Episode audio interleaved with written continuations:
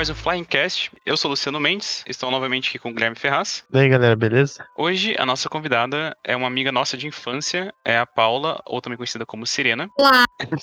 Ela é designer e artista, faz trabalhos com arte digital, pinturas, arte contemporânea e até tatuagem. Atualmente, mestrando em Portugal, na faculdade de Aveiro, e trabalha como artista freelancer. O que mais podemos falar sobre você, Sirena? É isso, fazendo agora uns trabalhos também em marketing digital, que, enfim, vem do meu design, né, que supostamente era para ser moda, mas eu me afastei muito dessa área. Então, mas é isso mesmo. Eu conversando com ela, ela tá prestes a retornar para Portugal para voltar aos estudos, né? A gente acabou falando um pouquinho sobre o momento que a gente tá e sobre um pouquinho sobre a arte. Veio a ideia de conversar um pouquinho sobre é, a descoberta da arte, né? Como que ela, igual ela falou, ela fez um. se formou, se graduou em design de moda e partiu para uma área mais não tão comum para quem faz esse curso, que foi a estudo de arte contemporânea. Eu queria falar, conversar com ela um pouquinho sobre essa transição, um pouquinho sobre o estudo da arte e como essa arte pode ser aplicada hoje em dia. Uma coisa também que me deixou bastante curioso nesse, nessa nossa conversa é a diferença que ela sentiu estudando aqui no Brasil e em Portugal, né? Eu acho que a gente já comentou um pouquinho sobre essas diferenças culturais em alguns outros podcasts, mas eu acho que é bem interessante tentar trazer gente, pessoas que conheçam, tenham essa experiência, né? Ah, não, então, o que eu ia dizer, na verdade, é que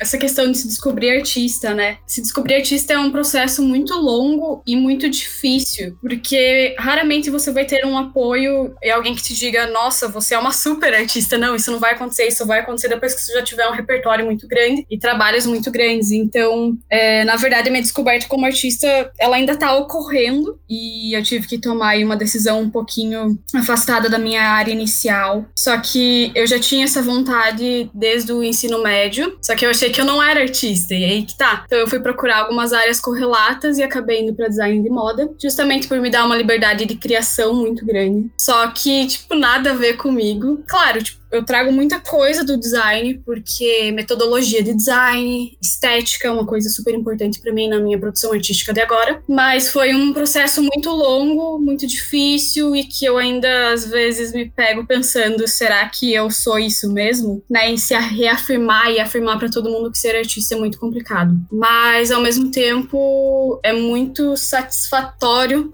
saber que eu estou fazendo isso, que eu fui para Portugal, tô fazendo um curso de arte contemporânea, né? E que há pouco tempo atrás eu mal imaginava que eu estaria transitando aí, fazendo performances. Eu comecei tudo isso, na verdade, com ilustração, a partir de ilustração de moda. Eu fui para estamparia, daí depois de estamparia fui para pintura e pintura digital. Sempre tive muita facilidade com, com tecnologias, novas tecnologias. E daí, de repente, tipo, estou me vendo fazendo performances ou instalações, instalações interativas e enfim, é muito louco isso. Eu acho que a gente pode começar do começo de tudo, né? Você falou que você fez faculdade de design de moda, né? E depois você migrou para essa parte artística. Você falou que fez a parte de ilustração, fez a parte de estamparia. Então foi esse processo de cada vez mais se movendo com processos mais artísticos do que, entre aspas, o mercado da moda, que foi, fez você querer ter essa vontade de realizar essa, esse estudo, digamos assim? Ah, então eu acho que também veio da minha decepção com o mercado da moda, né? Porque, como eu falei, eu entrei nisso porque supostamente era uma área onde eu teria muita liberdade de criação. Mas não é uma área feia, né? Tipo, tem muitos casos de. Como que eu posso dizer?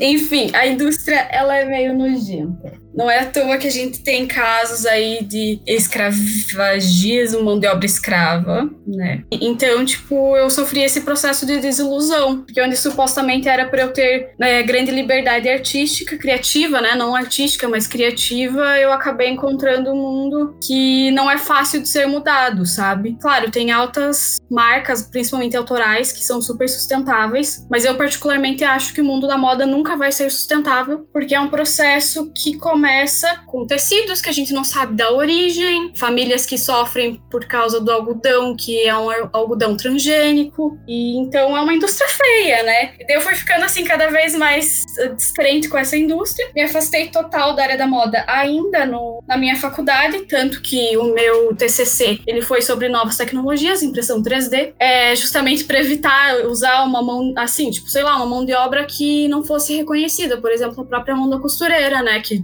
muitas vezes é bem mal paga, enfim. Então eu acabei ficando muito descrente e já tinha uma vontade de fazer artes visuais desde o do ensino médio, como eu falei, que eu lembro até que você, Luciano, acho que queria fazer cinema, né? Na, era na FAP ou era na Embap?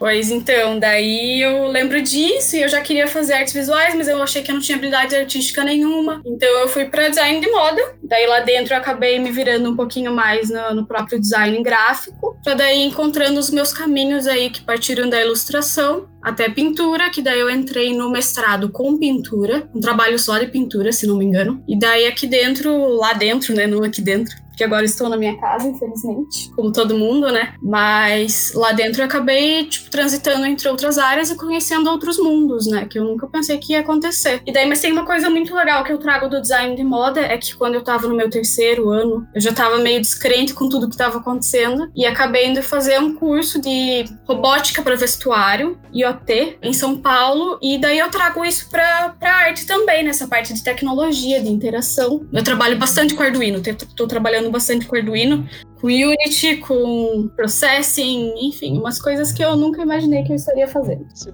concorda comigo, mas eu senti essa desilusão também no curso de publicidade. Você, você tem incentivo na faculdade até sobre criação, de ser um cara criativo, de ter processos criativos, mas quando parece que você vai pro mercado, né, principalmente em agência, você é meio que podado, sabe? Ah, beleza, você pode ser criativo, mas só quando a gente quer. Quando a gente não quer, você vai fazer os mesmos posts sempre pra postar, vai fazer as mesmas artes pra estar tá em tal lugar. Não sei se o Guilherme concorda comigo nessa relação. É que a agência, tipo, é complicado a agência de publicidade. Primeiro porque, eu não sei se como é que tá agora também, né, mas a gente recebe um briefing pronto, né? De cliente e tal, do cliente do cliente, basicamente. E daí tem que seguir a risco aquilo lá e, tipo, dependendo do que você for arriscar numa criação, que é onde é, você pode arriscar que é criatividade, você pode acabar saindo do caminho ali e afetar o briefing, né? E, tipo, por isso que acabam podando bastante, assim, né? Porque, querendo ou não, é focado pro, pro cliente do cliente, assim, tipo, se ele não aceitar, se o, por exemplo, a empresa não aceitar a mensagem que você tá passando, fudeu o trabalho, né? Então, é complicado, assim, tipo, na verdade a publicidade tem pouco, acho que, da criatividade que é vendida, assim, no curso tal. Quando você vai pra área de publicidade para aplicar essa criatividade, ela é bem podada, assim, tipo, você tem a imaginação que vai, vai ser um negócio bem criativo, mas no final, tipo, muito pouco, assim, porque cada marca tem que ter o seu próprio padrão e tem que respeitar aquilo e tem que trabalhar dentro dos limites, assim. Mas tem o ponto que, tipo, às vezes você trabalhando dentro dos limites, você acaba podendo se tornar mais se tornando mais criativo, né? Só que, claro, você vai trabalhar dentro da, dos limites daquela, daquela empresa e é isso, assim, tipo, não, não tem mais o que fazer, assim. E a maior parte das suas ideias vão ser rejeitadas, tipo, 80% das ideias vão ser rejeitadas. É então, é complicado. É, então, igual o Paulo falou, a gente também sabe que a publicidade tem esse lado meio sujo, assim, sabe? Desde vender uma ideia, principalmente uma venda de uma propaganda ali, e até ao lado de. Eu não digo direto, é, digo assim, não é diretamente essa mão com a solução mão escravagista, né? Seria uma coisa mais sub-relacionada com a, com a publicidade. Tipo, ah, a gente vai fingir que tal empresa é boazinha porque pra, pra todo mundo comprar dela, sabe? Sim. Quase todas as áreas têm isso, né? Tipo, é muito difícil numa área não ter esse lado negativo, assim. Mas, claro, tipo, algumas são muito complicadas mesmo.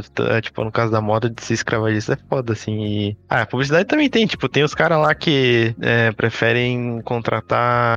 Ou contratam gente profissional no preço de estagiário porque tem estagiário que faz o mesmo valor, assim, a mesma, no mesmo preço, sabe? Tipo, entrega o mesmo valor no mesmo preço. Então, aí não valoriza quem tem diploma. Tem uns negócios, tipo, com, tipo, comum da área, assim, já. Eu acho que essas áreas criativas são todas, no geral, pouco valorizadas, né? O profissional pouquíssimo valorizado. Sim. É, ainda mais até, a gente estudou tudo na mesma escola e em nenhum momento a gente era, só tinha o incentivo para essas áreas, né? Era mais as áreas de exatas, ciências, essas coisas, principalmente direito medicina, né? E engenharia. Tipo, a, a, parte de sociologia, filosofia, humanas e mais artísticas mesmo, ou talvez comunicação, igual falando de design e publicidade, não eram. Não era nem citada nas aulas, por pensar assim. Então, justamente, tipo, inclusive a gente não teve nenhuma base de comunicação, por exemplo. Sabe, a gente tem base de todas as outras, outras matérias, mas comunicação, tipo, nada. E convenhamos que ela é super importante. Tipo, como assim? Lembro de um dia, deixa eu contar essa história, que eu cheguei lá super feliz pra aula de desenho, que era para a segunda fase das universidades, né? Mas obviamente que era só desenho de arquitetura. Hum. Cara, aquilo foi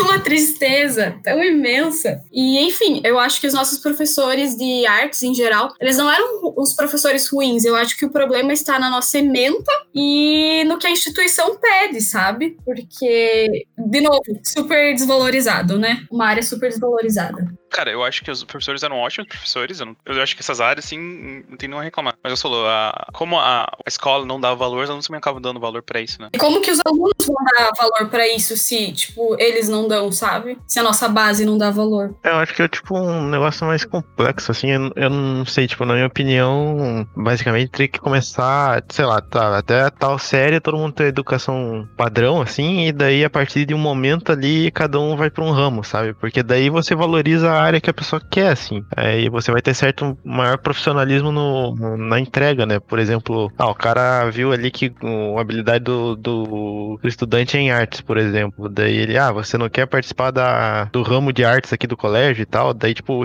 o estudante vai estudar menos as áreas que não vão ser necessárias e mais as áreas que provavelmente vão- vai usar, tá ligado? Sim. Talvez essa mudança seria interessante, né, pra evitar isso, assim, porque no final, por exemplo, a gente no ensino médio, a gente tinha uma aula de artes por semana, eu acho. Eu acho que Era no terceirão tarde. a gente nem tinha, né? Era uma aula de arte. No nesse primeiro e segundo ano do médio, era uma aula de artes a cada 15 dias. Porque ela, ela Tipo- trocava com outra matéria. Sim. Tem muita coisa que a, a- que você vê assim de pintura assim que é utilizada em outras áreas, por exemplo, cinema, assim. Se você for pegar uma pintura do Caravaggio, você vai lá eh, vai ver a você pode estudar a iluminação do quadro e, e refazer num, num vídeo, entendeu? Tipo, tem muita coisa assim que se estuda, sabe? Tipo, ah, luz, composição de cor, é, enquadramento. Eu acho que também falta um pouco mais dessa talvez multidisciplinaridade, sabe? Eu acho que houve uma tentativa de se criar isso na nossa disciplina que a gente teve, assim, de é, ver a história do quadro e tudo mais, mas, tipo, ver o que tá mais por trás, assim, tipo, essas técnicas, assim, sabe? Eu acho que faltou um pouco disso também. É uma coisa que você falou de, da parte do professor chamar o aluno pra participar. Eu tive acho que só dois momentos disso, assim, sabe? Eu lembro de dois momentos que foi o momento da, da nossa professora de artes do ensino médio, que ela veio falar comigo, perguntar o que, que eu ia fazer na faculdade, porque ela achava que eu podia tentar uma área relacionada ali, porque eu já tinha feito um projeto musical com ela, feito outras coisas ali. E a professora de sociologia me chamou no terceirão porque ela achou que eu podia ir pra áreas de humanas, assim, sabe? Então, tipo, fora isso, eu não tive nenhum contato exatamente dessa, dessa maneira, igual o Guilherme falou, do professor chegar e falar, ó, você gosta disso? Que tal estudar isso? Que tal você ler esse livro pra você seguir tal área, sabe? E é uma coisa bem importante, porque, cara, você tem 17 anos, 16 alguns alunos, você não tem cabeça pra decidir o que você vai fazer pra tua vida, às vezes, sabe? Você tem os pais que provavelmente ou vão te apoiar, ou são você aqueles pais que falam, não, você tem que fazer tal coisa pra ganhar dinheiro, e um- uma pessoa que pode te apoiar, igual o Guilherme falou, são os professores, tipo, dando um caminho pra esse momento, dentro da escola, né? Que é um lugar que está ali, pra além de aprender, também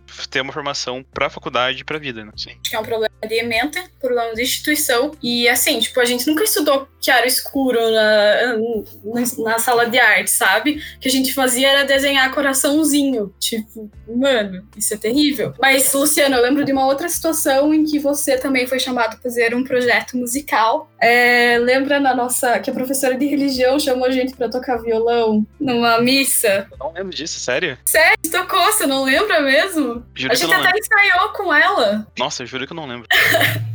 Mas então, sim, falta, falta esse, essa motivação também por, por parte da, da instituição, né? É, Eu acho que talvez, sei lá, fazer com que os professores apadrinhem os alunos a partir de certa idade pra dar recomendações, assim, aqui já, já ajudaria um pouco. Mas daí a gente vai jogar a culpa de novo no- nos professores, tipo, mais uma tarefa, sabe? Ah, enfim, eu acho que precisa de uma mudança muito radical em relação a, a toda a maneira como a gente. so- em relação à nossa educação mesmo. Igual o pessoal comenta, né? Acho que a mudança seria como a gente vê a, a educação, né? Sim. Nesse último governo, eles retiraram sociologia e filosofia do currículo da grade do ensino médio, virou uma optativa, né? Então você tá. Eles tá- eles estão olhando o ensino médio como um martelo. Martelo não, mas uma fábrica de mão de obra barata, assim, sabe? Não olha como a base de um estudante ou a base de um profissional mesmo, assim. Então acho que a, a Paula falou, teria que ter a reestruturação do ensino e aos poucos os professores se adaptarem a essa nova formato e também os pais entenderem um pouco sobre isso, sabe? Que às vezes o filho não quer ser o que eles acham que ele espera dele, sabe? Às vezes o cara é super bom em matemática, mas ele quer trabalhar, sei lá, com esporte, por exemplo. Tipo, como lidar com os pais, né? Também tem essa questão. Já que a gente tá falando de ensino, eu vou fazer uma pergunta diretamente pra Paula. Qual foi a sua escolha de buscar um mestrado fora do, do país que te fez ir pra Portugal? E o que sentiu de diferença estudando lá e estudando aqui? Sou muito objetiva, muito clara para essa questão de estudar fora do país que é impulsividade e possibilidade. Tipo, eu fui para Portugal, fui para Europa numa turnê com meu namorado em 2018. Acabei passando por Portugal, não só, né, mas enfim. E daí eu acabei, tipo, a hora que eu ia voltar pro Brasil, eu pensei, mano, eu quero, eu quero voltar pra, pra Europa, né? Aquele sonho básico. Assim, eu adoro o Brasil, amo meu país, eu acho que culturalmente ele é riquíssimo, muito mais rico que muitos outros países, inclusive da Europa, né? Que também não, não vou dizer que não tem coisas maravilhosas, porque tem uma, uma história cultural absurda também. Mas, assim, foi um momento em que eu já eu tava fazendo licenciatura em artes visuais visuais já. E daí eu tava já meio que de saco cheio, porque fazer uma segunda graduação não era. É, é muito enrolado, né? Um ritmo muito lento para quem acaba de sair de uma outra. E daí eu falei, eu queria fazer um mestrado, já estava procurando mestrado aqui no Brasil, mas eu tinha a possibilidade de fazer um mestrado fora. E eu escolhi Portugal porque é o país mais fácil para nós, né, de adaptação em geral. E dentro disso eu fui ver os programas de mestrado que tinham e tem uma universidade muito, a Universidade do Porto é maravilhosa, né, de Lisboa também é muito boa, mas eu acabei escolhendo a Vero por assim três motivos principais, que era porque era uma, uma cidade pequena, então é fácil, fácil locomoção, e isso é uma coisa que eu gosto bastante. A outra questão é porque era uma cidade muito, muito não, mas mais barata que Porto, por exemplo. E a terceira questão é que era uma universidade que era focada em novas tecnologias, que como eu já falei, era uma coisa que eu é uma coisa que eu gosto muito de fazer. Então, tipo, eu tive essa experiência de uma licenciatura, eu fiz um ano e meio de licenciatura aqui no Brasil em artes visuais, e tive a experiência agora acadêmica no mestrado em Portugal. E assim, eu acho que academicamente não tem muita diferença. Os livros, a base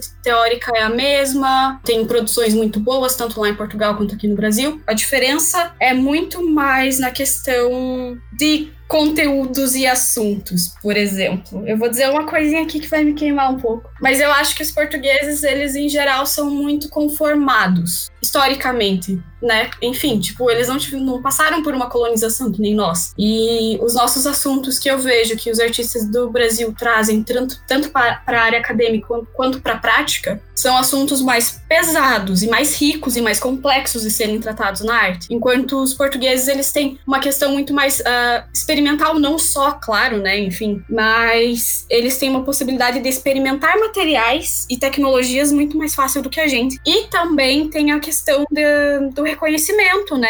O reconhecimento da arte lá fora é sim muito maior do que aqui dentro do Brasil. Mas eu acho que academicamente, tipo, o nível é o mesmo. Sério, sério mesmo. É, eu gosto da, da experiência de estar em Portugal. Eu acho que uma pessoa tem essa possibilidade, ela tem que fazer isso. Tipo, não precisa ser para Portugal, para fora. Mas tem uma coisa que eu acho também que é maravilhoso lá, que a gente tem que trazer para cá, que é a, a discussão, os discursos que eles têm fora do país, tipo, entre a Europa mesmo, eles, enfim, dialogam com muitos artistas de Berlim, por exemplo, que é acho que é o berço da arte contemporânea, é, da França, e enfim, eu acho que aqui no Brasil a gente tem um, uma, um sério déficit, até mesmo nacional. Tipo, os artistas de São Paulo ficam no nicho de São Paulo, os artistas do Rio no nicho do, no nicho do Rio, Curitiba no nicho de Curitiba, né? Então, tipo, acho que falta muito esse diálogo interno até no Brasil, porque, pô, o Brasil é um país imenso, né? Não dá nem. Tipo, vamos pensar aqui em nível nacional e daí depois a gente pensa no nível América Latina e depois, enfim, por aí vai. Mas eu realmente acho que o Brasil tem muita coisa maravilhosa. E assim, eu tenho uma vantagem lá em Portugal, que é outra vantagem de ir para Portugal ao invés de ir para outros lugares da Europa, que tem mais brasileiros também. Eu tô fazendo mestrado agora com três, três brasileiros e, enfim, já teve até mais dois. Um deles era mais velho, resolveu sair do mestrado, e a outra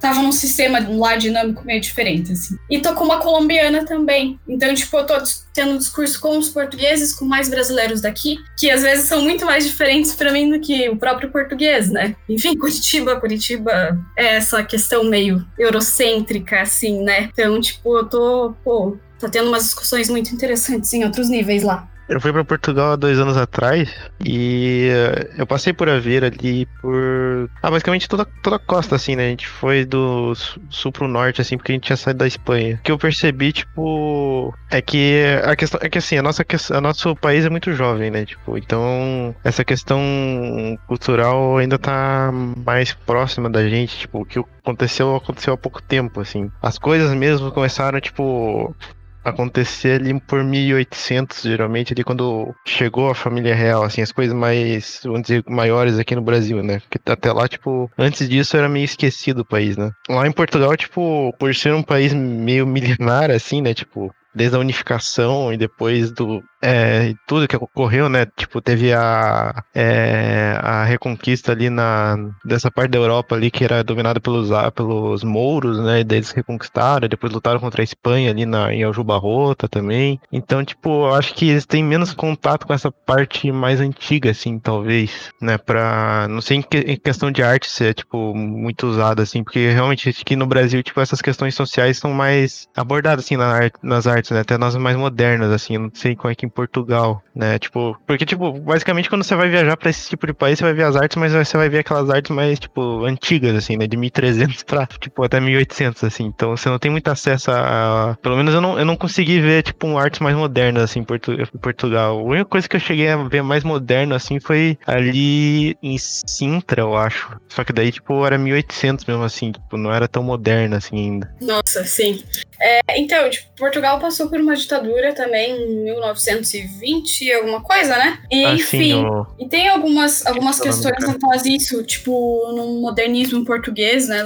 Talvez eu fale aí uma grande besteira. Mas enfim, são interessantes. E eu acho que realmente eles dão muito valor pra, pra uma arte mais antiga, uma arte até mais sacra, né? Mas tem artistas portugueses. Ah, pô, tem Serra Alves, né? Você vai pra Serra Alves, tem artistas maravilhosos lá, que é um museu em Porto. E, enfim, museu maravilhoso. Tem também um grupo que se chama Os Quatro Vintes, que eu estudei. Eu Estudei um pouquinho sobre eles quando eu fui fazer, fui ajudar numa exposição que estava tendo no Museu de Aveiro. E eu realmente não conheço muito de artistas contemporâneos portugueses, contemporâneos que eu falo, né, não tão contemporâneos assim, mais ou menos de 1980, já já considero aí uma boa contemporaneidade. Tem o maravilhoso do Barril, né, o, Arthur Barril, que é considerado brasileiro, mas ele é português, que inclusive é uma das minhas inspirações. E vale a pena dar uma olhada nisso e vale a pena conhecer um pouquinho também da cultura da arte contemporânea portuguesa, assim.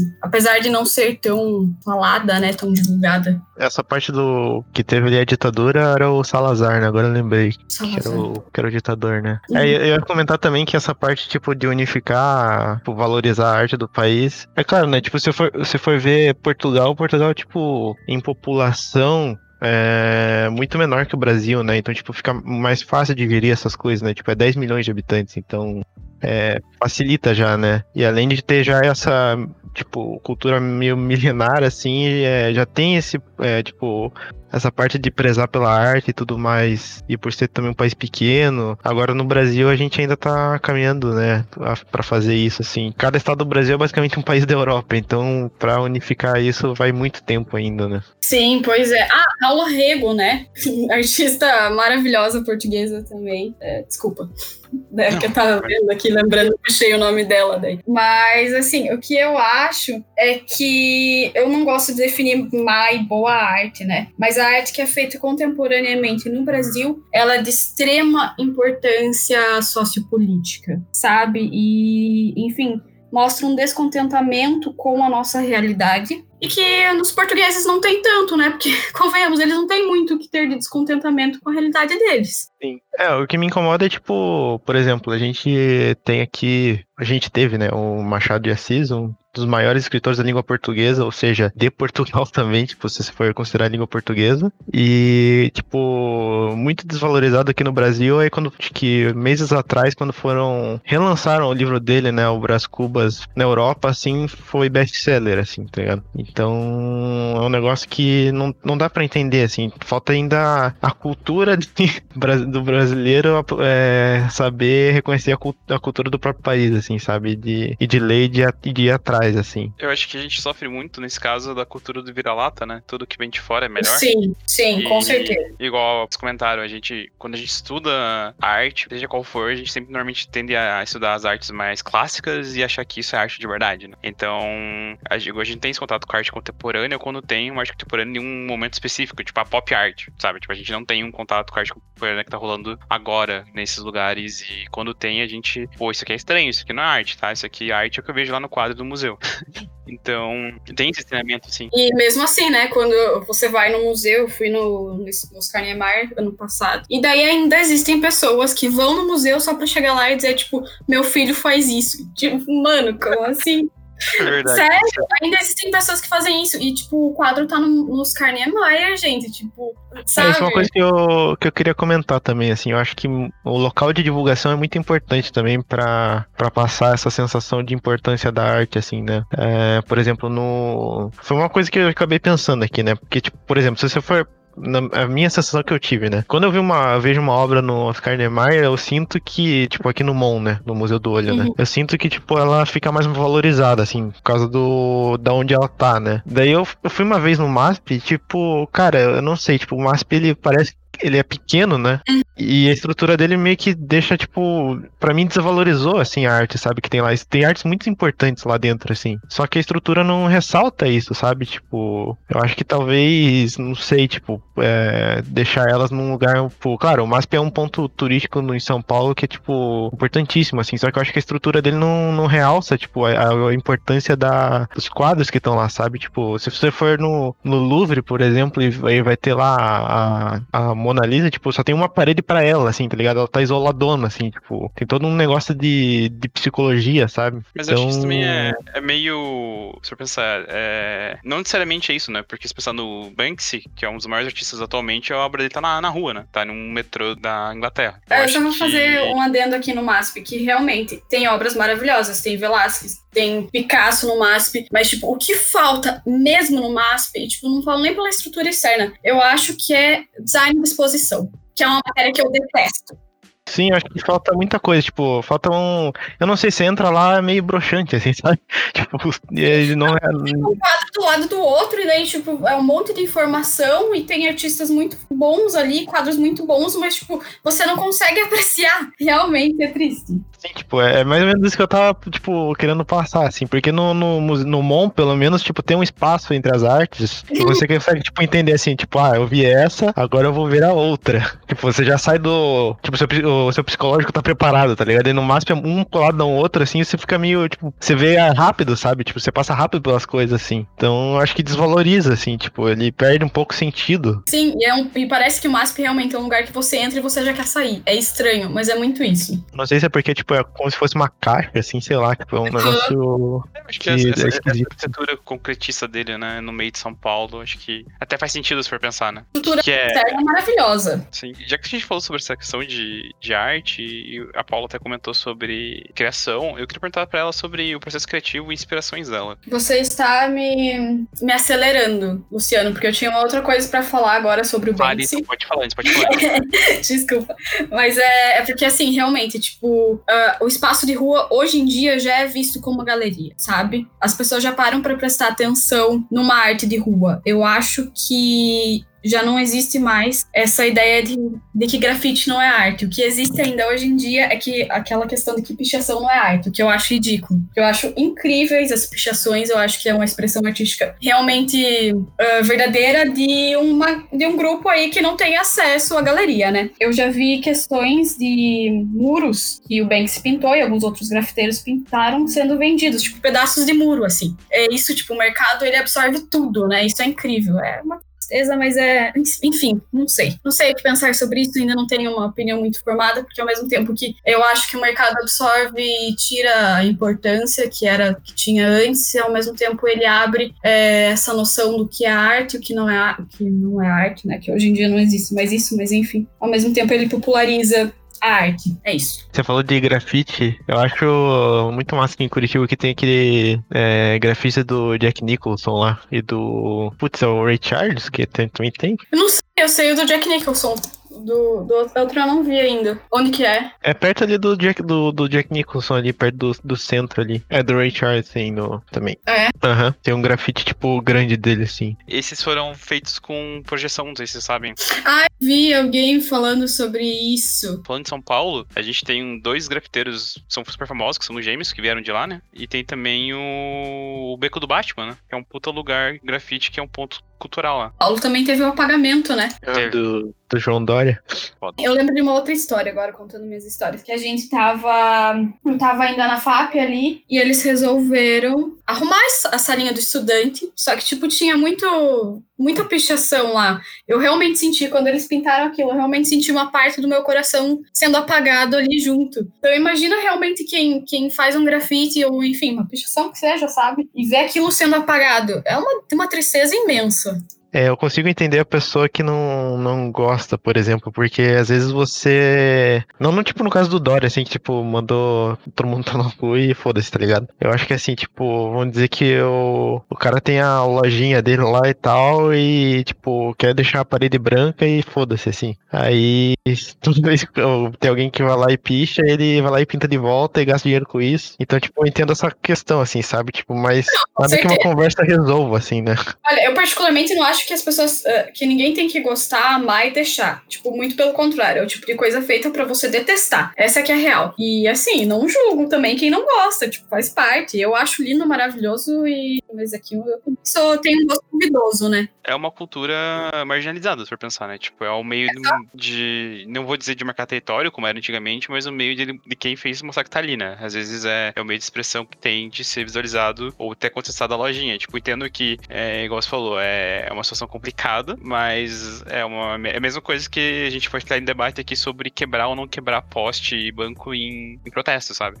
Tem os dois lados da coisa. Então eu acho que isso varia muito também de como você tá olhando toda a situação ali. Claro, tipo, igual o Guilherme falou, se, se você tem ali uma loja de zelo e a galera vai lá pichar por, por isolação, tipo, possa pichar um pinto ali, é uma coisa. Agora, tipo, o cara vai lá e coloca, tipo, uma mensagem que faça sentido naquele contexto, é totalmente diferente, né? Tem uma maravilhosa aqui perto de casa que é tipo: o Temer abraça o capeta e você abraça quem? Ah, eu Pra vi isso daí. Eu, eu lembro dessa. É, você quer falar então, Paulo, das suas inspirações e. processo criativo, né? Mas então, processo criativo e inspirações, né? Eu pedi pra você colocar essa aí aí, porque hum, foi uma, uma discussão que eu tive com a professora do mestrado agora. Porque ela é uma artista, uma artista maravilhosa, uma professora não tão boa assim, né? Não querendo falar mal de ninguém, mas enfim, existem pessoas que não servem pra ser professor. Mas enfim, é essa questão. Ela é boa também como professora. Mas é porque ela é uma artista e assim, o que ela falou pra mim basicamente é que ela cria do caos e que o meu processo artístico, ele era muito metodológico. E tipo, isso é verdade. Eu trago um processo artístico do design. Então eu faço minhas pesquisas, eu faço referência, eu faço eh, pesquisa de, de similares, eu faço experiências, eu vejo que dá certo, que não dá certo, eu descarto. Então o processo criativo ele é bem longo. E mas ao mesmo tempo eu também já experiment, experienciei, experienciei alguns momentos que seria esse processo artístico mais caótico. Eu tenho aquele trabalho que eu te mandei no meu portfólio, inclusive, ele foi um desses processos meio caótico, assim. Eu coloco. é, que a Marina Abramovic fala que o processo artístico, a criação artística, ela é um processo que você se doa muito, que você fica muito concentrado. É- enfim, foi muito isso, porque eu fiquei, eu tinha que fazer um projeto e eu não sabia o que fazer no projeto. E daí um dia, tipo, eu simplesmente acordei e, cara, é isso que eu quero fazer. E eu acho que esse processo, essa arte sai tão bem quanto a arte mais metodológica, que tem todo o processo de pesquisa, eh, experimentação e etc. E então eu quis colocar essa, essa pergunta aí, porque para ser bem sincera, eu acho que o processo criativo é muito único de cada um e metodologias são muito únicas, tem coisa que funciona para alguns, tem coisa que não funciona para outros. E eu lido com pessoas caóticas, tenho amigos que são extremamente caóticos, que têm uma expressão artística que inclusive mo- demonstra isso,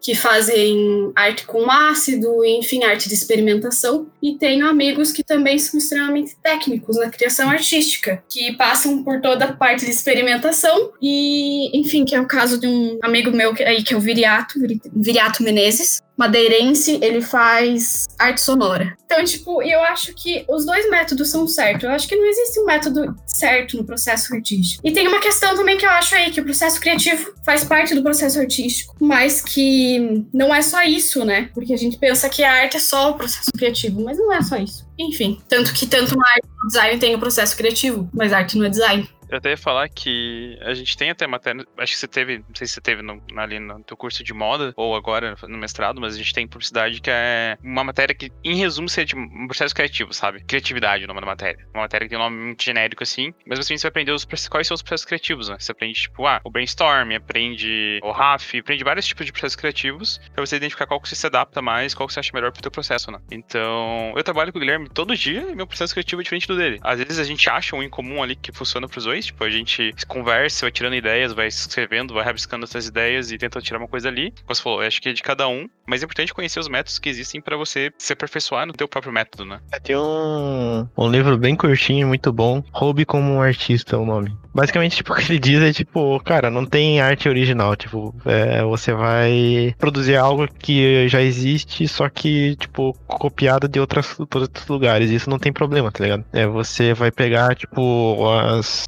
inspirações que você teve, tipo, vai olhar outros artistas e tal, e basicamente vai criar algo novo a partir disso, assim, algo novo entre aspas, né? Então, que nem no processo, no processo, tipo, você vai ver o, processo dos outros, basicamente, tipo, é o que eu faço, pelo menos, né, quando eu vou trabalhar com 3D, né? Tipo, eu, eu meio que olho assim como a pessoa fez, adapto ali, vejo, vejo outro cara fazendo, meio que adapto, faço um meio termo e faço do meu jeito, assim. Então, eu acho que é difícil padronizar essas coisas, assim. E eu acho que, tipo, algumas vezes você padronizar essa questão de processo, assim, você ganha, tipo, um certo é, tempo, né? Que eu acho que você consegue é, fazer mais rápido a coisa, só que você pode acabar perdendo qualidade, assim. Então, tipo, você tem que meio que equilibrar os dois, assim. Pois é, e daí tem uma questão aí também que eu já vi pessoas com ideias, conceitos totalmente diferentes chegarem no mesmo resultado. E isso é engraçadíssimo. Teve um, um último trabalho que foi o Viriato que apresentou, inclusive, em que ele se colocava dentro de um saco plástico é, na natureza e o que ele queria dizer era que ele como, como desconfortável ele se sentia, como ele não se sentia parte dessa natureza. E passou um mês, dois meses mais ou menos, eu achei um artista brasileiro eu vou ficar devendo o nome dele para vocês, porque eu realmente não achei aqui. Que ele se colocou no plástico no meio da rua em São Paulo, se não me engano. E, tipo, a im imagem daquilo é muito semelhante. E você pensa, putz, caramba, tipo, alguém já fez isso. Mas o conceito e as leituras mais complexas, eu acho, por trás daquilo são totalmente diferentes. Então, eu, é muito difícil você definir o que seria cópia hoje, né? E é bem isso, é, uma, é um remix o tempo todo.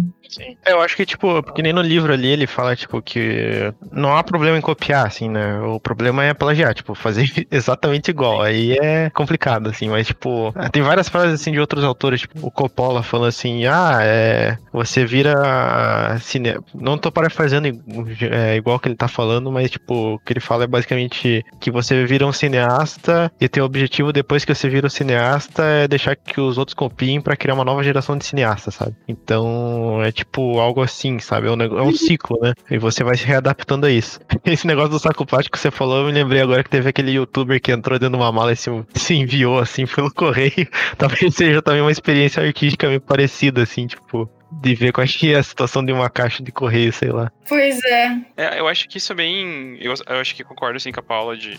Retomando, né, de cada um. Mas uma, essa coisa de, de achar que, tipo, ah, tudo que eu, que eu preciso fazer é, tem que ser novo, né? Cara, ninguém aprende fazendo uma coisa nova, assim, né? Você vai aprender a fazer, sei lá, arte digital, arte no papel, arte em qualquer lugar, uma música. Aprender a fazer um projeto arquitetônico copiando, se inspirando de alguma coisa. Ah, você vai aprender, vai ver um vídeo no YouTube de como o cara cara edita um vídeo, porque você não sabe fazer, então você tá copiando o processo dele para você aprender e adaptar para você ficar melhor. Você vai fazer um, uma imagem em rotoscopia, você tá pegando uma foto, desenhando por cima dela para você aprender o movimento, o corpo, tudo isso, né? Depois poder aplicar no teu processo. Tipo, então, não tenha vergonha de dizer que você tá estudando através de outras coisas. O problema, igual que falou, é você fazer o plágio. Tipo, tem aquela famosa frase lá, né, do... Como é que é? Deixa eu lembrar aqui. Do Lavoisier, que na natureza nada se perde, nada se cria, tudo se transforma. Tem essa também, mas tem, tem outra também. Eu fiz um trabalho todo baseado nessa, nessa premissa. Porque eu já não aguentava mais um professor meu dizendo, tipo, na natureza, né, né, né, tudo se, se, se, se modifica, se transforma, né? Tipo isso. Aí achei o nome do, do artista. Será que é esse Michael Kempinski aqui? Frase aqui do, do Isaac Newton aqui, ó. É, se eu vi mais longe foi por estar de pé sobre os ombros de gigantes, né? Então, tipo, sempre vai ter um, um gigante que a pessoa vai se apoiar e vai ver lá mais longe, daí, tipo, essa pessoa vai se tornar o gigante de outra pessoa e assim vai, tipo. Então, é um processo cíclico, né? Tipo, Tipo, eu realmente já uso as inspirações no meu processo. Inspirações de artistas mesmo. O Lygia Clark é uma grande inspiração para mim. É, o próprio que eu já tinha falado aqui, o Arthur Barril. Enfim, inúmeros artistas que é que eu ver, é, analisar o que o outro faz, ver como isso se adapta para você e se adapta no seu discurso. E às vezes o visual, a, ima a, imagem de uma coisa é tão orna tanto com o seu trabalho, mas que conceitualmente é uma outra ideia. E isso é muito interessante. É conhecer outras ideias, conhecer como outras coisas se tornaram exatamente aquilo que você que você também fez. Enfim, isso é muito interessante. Eu tenho certeza, mas acho que ela deve ter também. Ela passa muito pela síndrome do, do impostor. Eu sou a síndrome do impostor, eu acho. Porque eu falei, tipo, o processo de reconhecimento como artista é algo muito difícil e, e é algo que, às vezes, só você acorda achando que você não é. E é muito uhum. complicado. Rea, reafirmar para si mesmo é uma coisa muito estranha, muito difícil. É, eu acho que, tipo, que isso justamente se dá na questão de, tipo, você querer sempre fazer algo novo e daí você vai olhar, tipo, depois que você fez, ou você tá no meio do processo e ver que alguém já fez isso, daí meio que causa isso, sabe? Tipo, pelo menos para mim é o que realmente acontece, assim. E sabe o então... que é então pior?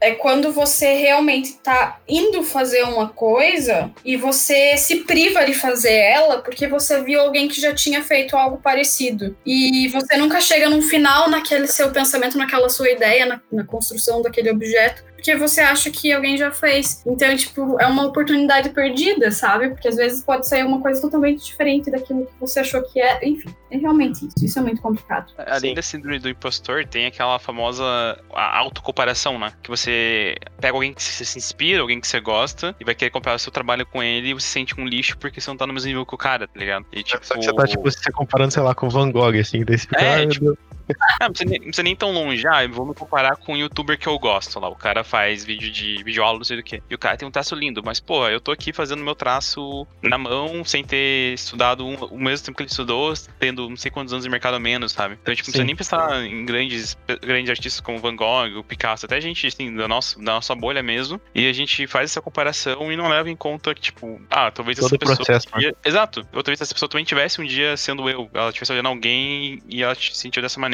E ela trabalhou para ficar melhor e crescer e poder, sei lá, levar aquilo pra vida, assim, sabe? Então a gente tem essa, essa mania de se comparar. Eu acho que desde pequeno a gente é ensinado a fazer isso, é, uhum. seja nossos pais ou até mesmo na escola, ou a sociedade faz isso de, ah, porque fulano tem tal coisa e fulano tirou nota não sei quanto e porque não sei o que. E a gente acaba criando essa coisa na nossa cabeça e quando a gente vai para um trabalho que a gente não tem uma coisa direto, meio palpável, digamos assim, né? Tipo, a gente não tem é, como mensurar o que a gente faz, quando não, tipo, o que, que é mensurar um post na internet? Ah, é os likes dele, é se tá bonito ou não. O que é mensurar a arte? É quanto ela vale? Quanto tinta você usou pra fazer a parada? Tipo, a gente tem como, sei lá, é, falar que o material gasto, tipo, em uma obra é equivalente a isso, assim. Então acho que é bem... Nessa questão da arte, eu tenho visto uma, uma discussão recorrente, é tipo, a minha arte vale mais porque eu demorei tanto, X horas para fazer, sabe? Enquanto outra pessoa levou cinco minutos. E não é assim, é. gente, não é assim.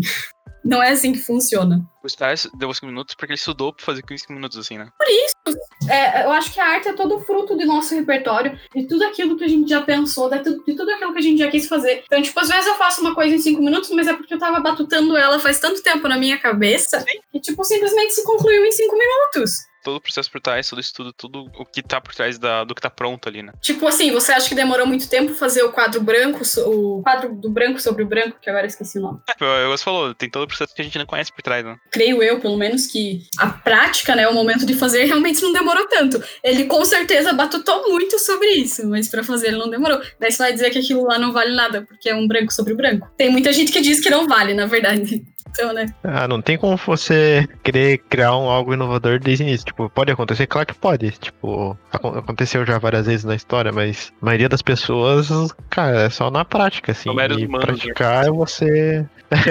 praticar é você ir atrás de outros artistas, copiar ali o que eles têm de bom e aplicar numa visão sua, assim, tipo. E não tem, e não tem medo por copiar, assim. E, tipo, além de você estar tá copiando para aprender e para criar algo novo na tua visão, você tá homenageando aquelas pessoas também, né? Tipo, cara, você, tipo, considerou e levar em consideração a arte deles, sabe? É uma, tipo, uma forma de homenagem também, tipo, na minha visão, assim. O Gog falou, tipo, às vezes até a pessoa pode ser, tipo, é sentir bem nesse caso. Só não plageie, né? Plagiar é feio.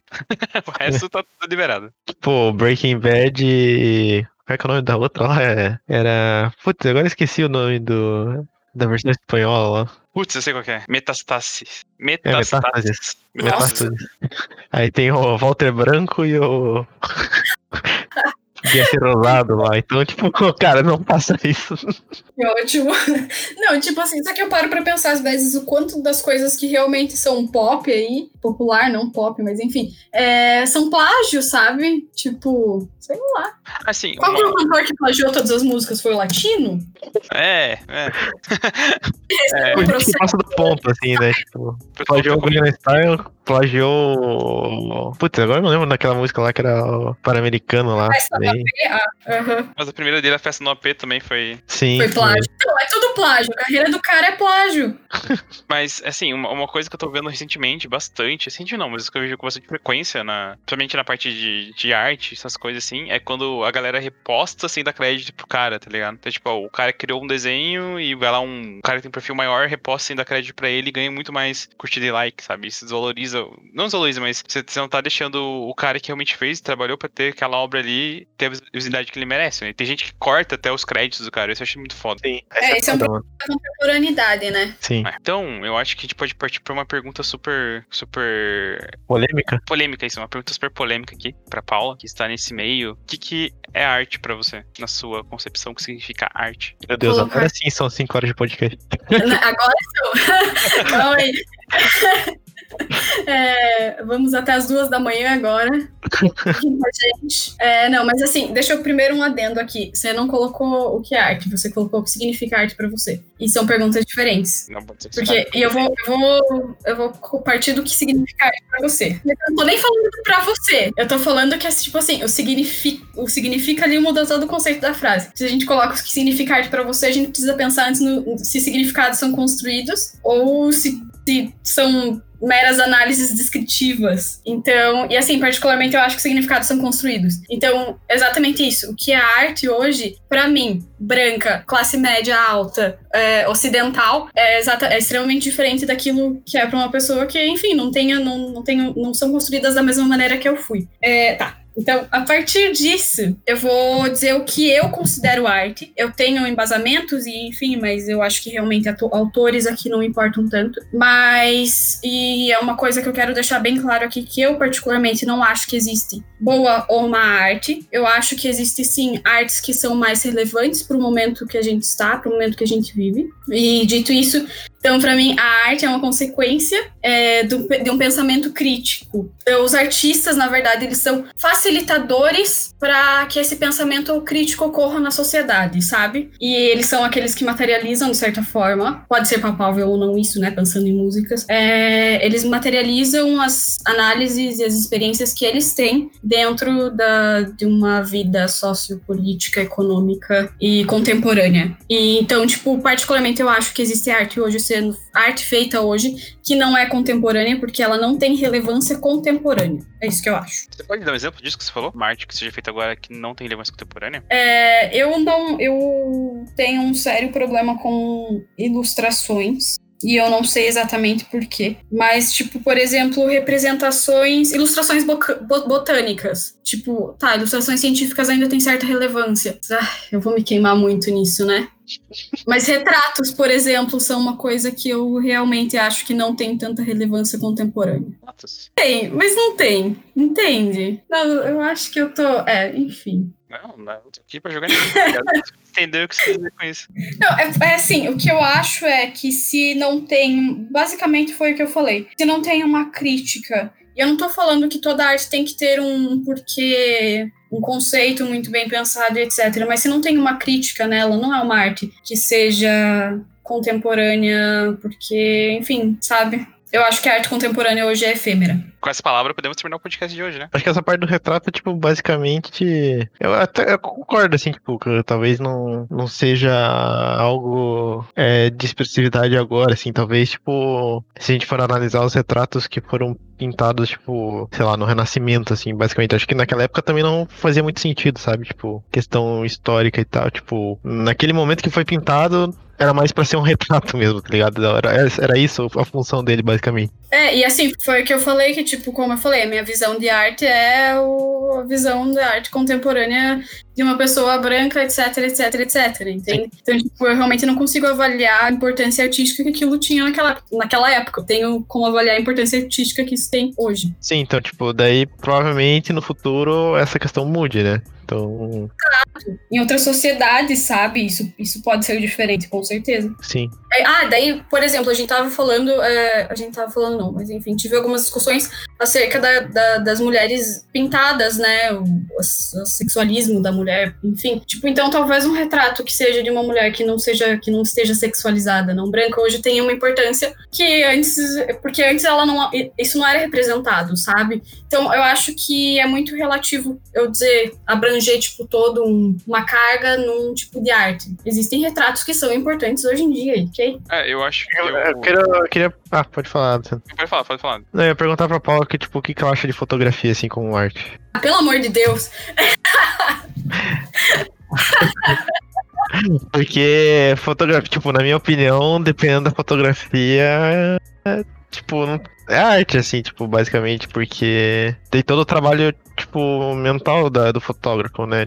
De escolher o ângulo e tudo mais. E tem também a questão do momento, tipo, uh, vamos pegar, por exemplo, o tanque lá da Paz Celestial na China, assim, tipo, a foto que o cara tirou naquele momento é tipo arte, assim, é que nem o monge lá pegando fogo, assim, tipo, pelo menos na, minha opinião, sabe? Tipo, tem um, um negócio que é, representa ali uma, tipo, opinião implícita, assim, e, tipo, além de retratar de forma jornalística o que tinha acontecido na época, né? Sim, então, eu acho que é aquilo que eu posso, aquilo que eu disse, eu não vou, eu não posso colocar todas as fotografias no mesmo, no mesmo patamar, né? Sim, não vai pegar o selfie e, tipo, plaque arte, basicamente. Tipo, depende da selfie. Que pode ser ou não pode ser arte, mas enfim. Eu não posso dizer o que é arte e o que não é arte. Tipo, se alguém me diz que é arte, eu vou acreditar. Só que aí eu posso dizer se, dizer se ela é relativamente importante na nossa sociedade contemporânea de hoje ou não. É, o que eu acho é que a arte de arquivo, essa arte jornalística e histórica, ela tem relevância. Fotografias jornalísticas e históricas têm relevância artística hoje. Isso eu posso dizer com certeza.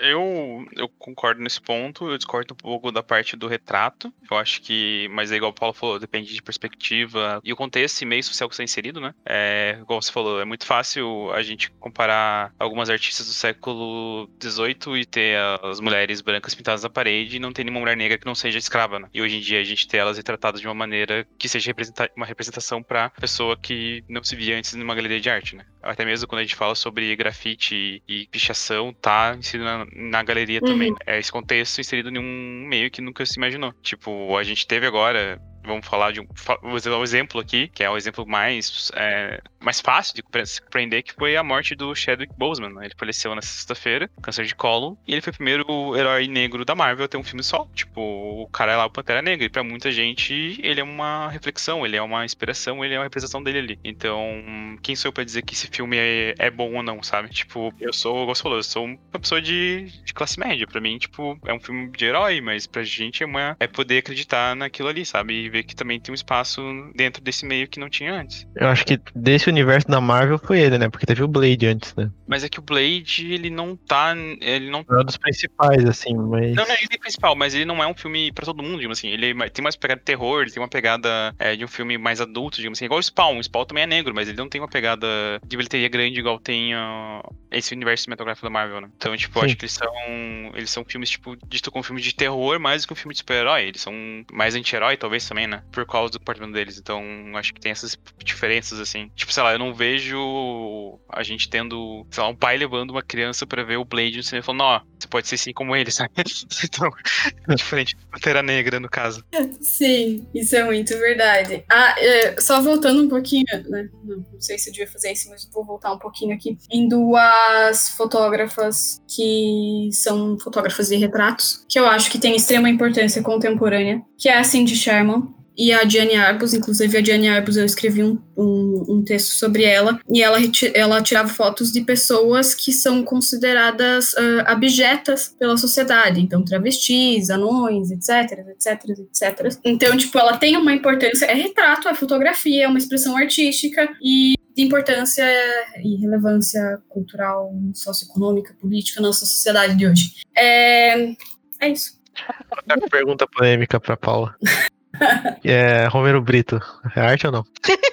Nossa, a gente teve um, essa discussão. Eu e o Paulo, a gente falou isso na pauta, montando a pauta do podcast, a gente falou sobre isso.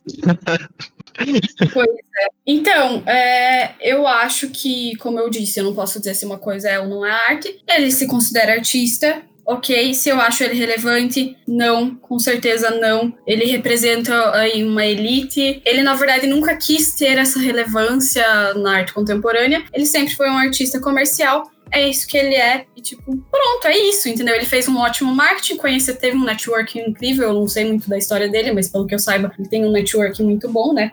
Para vender para rico. E ele é um artista de fácil, de fácil deglutição, né? E é isso. É, eu acho que uma coisa que eu falei pra Paula até, que assim, ele, ele, ele é muito mais um, uma coisa comercial do que uma coisa artística, digamos assim, né? É tipo, ah, é fácil de vender, ponto, assim. Eu posso pensar a diferença de um filme blockbuster da Marvel com o Farol que a gente assistiu esses dias, assim. Esses dias não, saiu ano passado, então tipo... Farol. Uhum. Então, tipo, os dois são filmes, um tem um público é mais vendável do que o outro, né? E uma coisa que eu acho, assim, é. que a Paula até comentou, eu acho que ele. Não, é uma coisa que a gente fala sobre cultura, né? Tudo é cultura, tudo é música, assim. Da orquestra ao rock, ao funk, tudo é música. Aí tem dois pontos: se você gosta ou não, e se é bom ou não. Eu acho que, tipo, ele é uma coisa que não é boa. Pra mim, não é boa, pelo menos, mas pode ser boa pra outra pessoa. Eu acho que é puro marketing, eu acho que é isso. é, como profissional, eu não eu não faço juízo de valor, entendeu? Mas eh, por isso que eu digo, não é relevante. O pessoal em Portugal comenta muito dele, assim, tipo, em não, aula, que não. Tipo, ele, é, ele é citado, assim? Não, eu tive uma aula no passado que era, inclusive com um professor brasileiro, muito bom, o nome dele é Caio, não lembro o sobrenome, desculpa aí. É, vou até ver se eu acho o Instagram dele pra dar o nome certinho dele. Era aula de estética contemporânea, e ele trouxe o Romero Brito em algum momento, não lembro exatamente qual. Só que os portugueses, nenhum deles conhecia. Nenhum. Oh, interessante. Vitoriano, Caio Vitoriano, o nome do professor. Ele tá fazendo PHD lá em design, doutoramento em design. Ó, uma artista, vou dar uma indicação aí, uma artista muito boa, brasileira.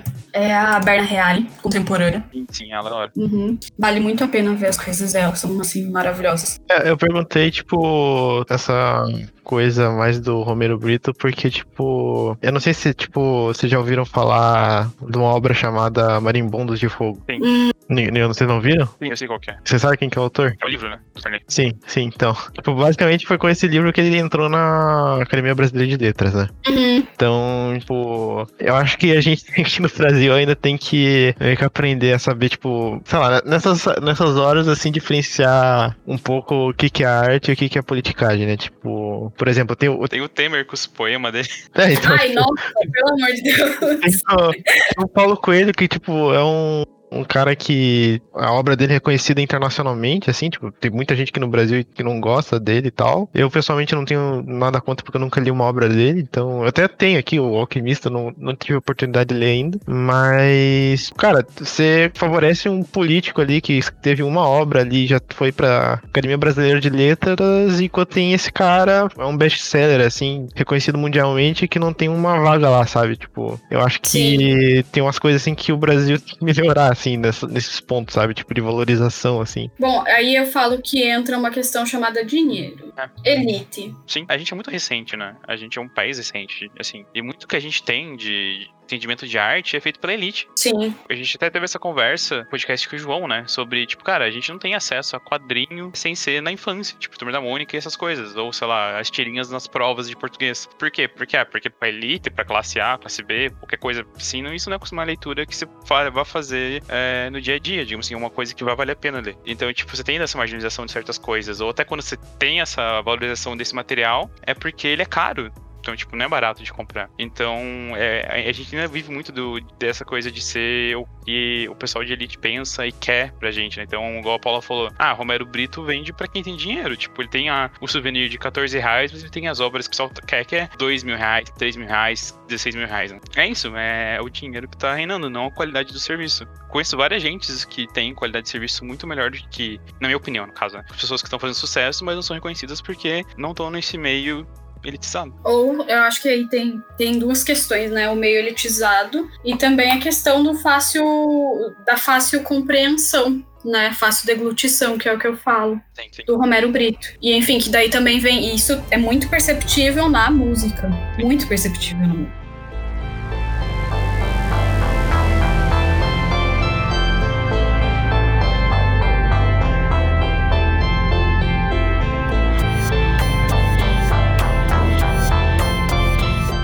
Então, quero agradecer você, Paula, por estar com a gente nesse episódio, participar, conversar, debater e responder todas as nossas dúvidas nessa, nessa noite. Mandem mais. e se alguém quiser te encontrar, te seguir, ver teu trabalho, como que a pessoa pode fazer? Fica difícil. Sirena Underline no Instagram. É isso aí. E eu vou começar a atualizar. Gui, se alguém tiver alguma dúvida, pergunta, sugestão, se alguém quiser debater arte com a gente, onde que a pessoa pode nos encontrar? Então, a gente pode mandar e-mail pra gente no podcast.flyingjack.com.br. A gente tá esperando os e-mails da galera aí. O pessoal da Índia que escuta a gente. Tem pessoal da Índia? Tem. Nossa, é um público imenso, cara. People in India, you can send an email to podcast. É, daí pode mandar pro podcast.flyingjack.com.br Pode mandar pra gente ali nas redes sociais. A gente tem Instagram, né? O Flying Jack Studios, arroba Flying Jack Studios. Facebook também, Flying Jack Creative Studio. Twitter, Flying Jack Creative Studio. É só achar o barquinho lá e é sucesso. Pode mandar uns direct pra gente. Qualquer dúvida também de trabalho, essas coisas tipo marketing e tal, que você tenha, pode conversar com a gente também. A gente tá aberto, trocar experiência. E eu acho que é isso aí. Muito obrigado novamente por ouvir até aqui e obrigado a vocês por participarem do podcast. Valeu, galera. Até o próximo podcast. Estudem, leiam, busquem conhecimento. Falou, gente. Até mais.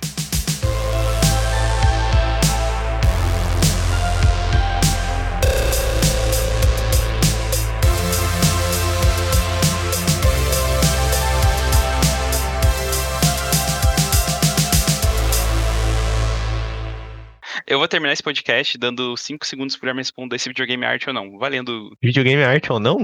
É. Eu acho que sim, né, porra? Kojima vai estar no Louvre daqui a 100 anos. Com um monte de chinês tentando ver. Isso aí.